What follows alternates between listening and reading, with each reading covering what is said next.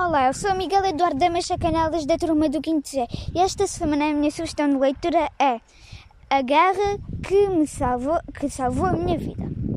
Este livro fala sobre a família Smith, mais propriamente sobre Ada e Jamie, duas crianças que vivem com a mãe, maltratadas por ela, pobres e sem dinheiro e praticamente sem dinheiro para comer. Elas vivem num bairro po pobre em Londres. Mas, quando a guerra começa, vem uma, vem uma oportunidade e eles agarram-na.